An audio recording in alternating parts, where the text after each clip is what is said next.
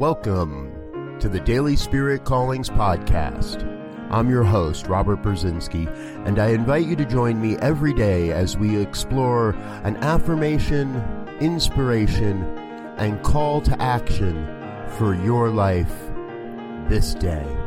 And today is December 21st, 2018. Here is your Daily Spirit Calling. Everywhere my eyes land this day, I see the amazingness of God's life expressing as the lives of everyone, everywhere. Everywhere your eyes land is an expression of God.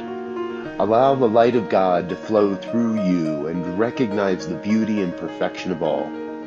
When you let worldly expectations and judgments fall away, you can see the intrinsic value of all things. Today, you are called to see the events of the day transpire and see them to be the expression of God in form. Thank you for listening to Daily Spirit Callings. If you found value in this program, please share it with your friends. Learn more about Spirit Evolving Ministries at spiritevolving.com. Until next time, peace and blessings. Go forth and prosper.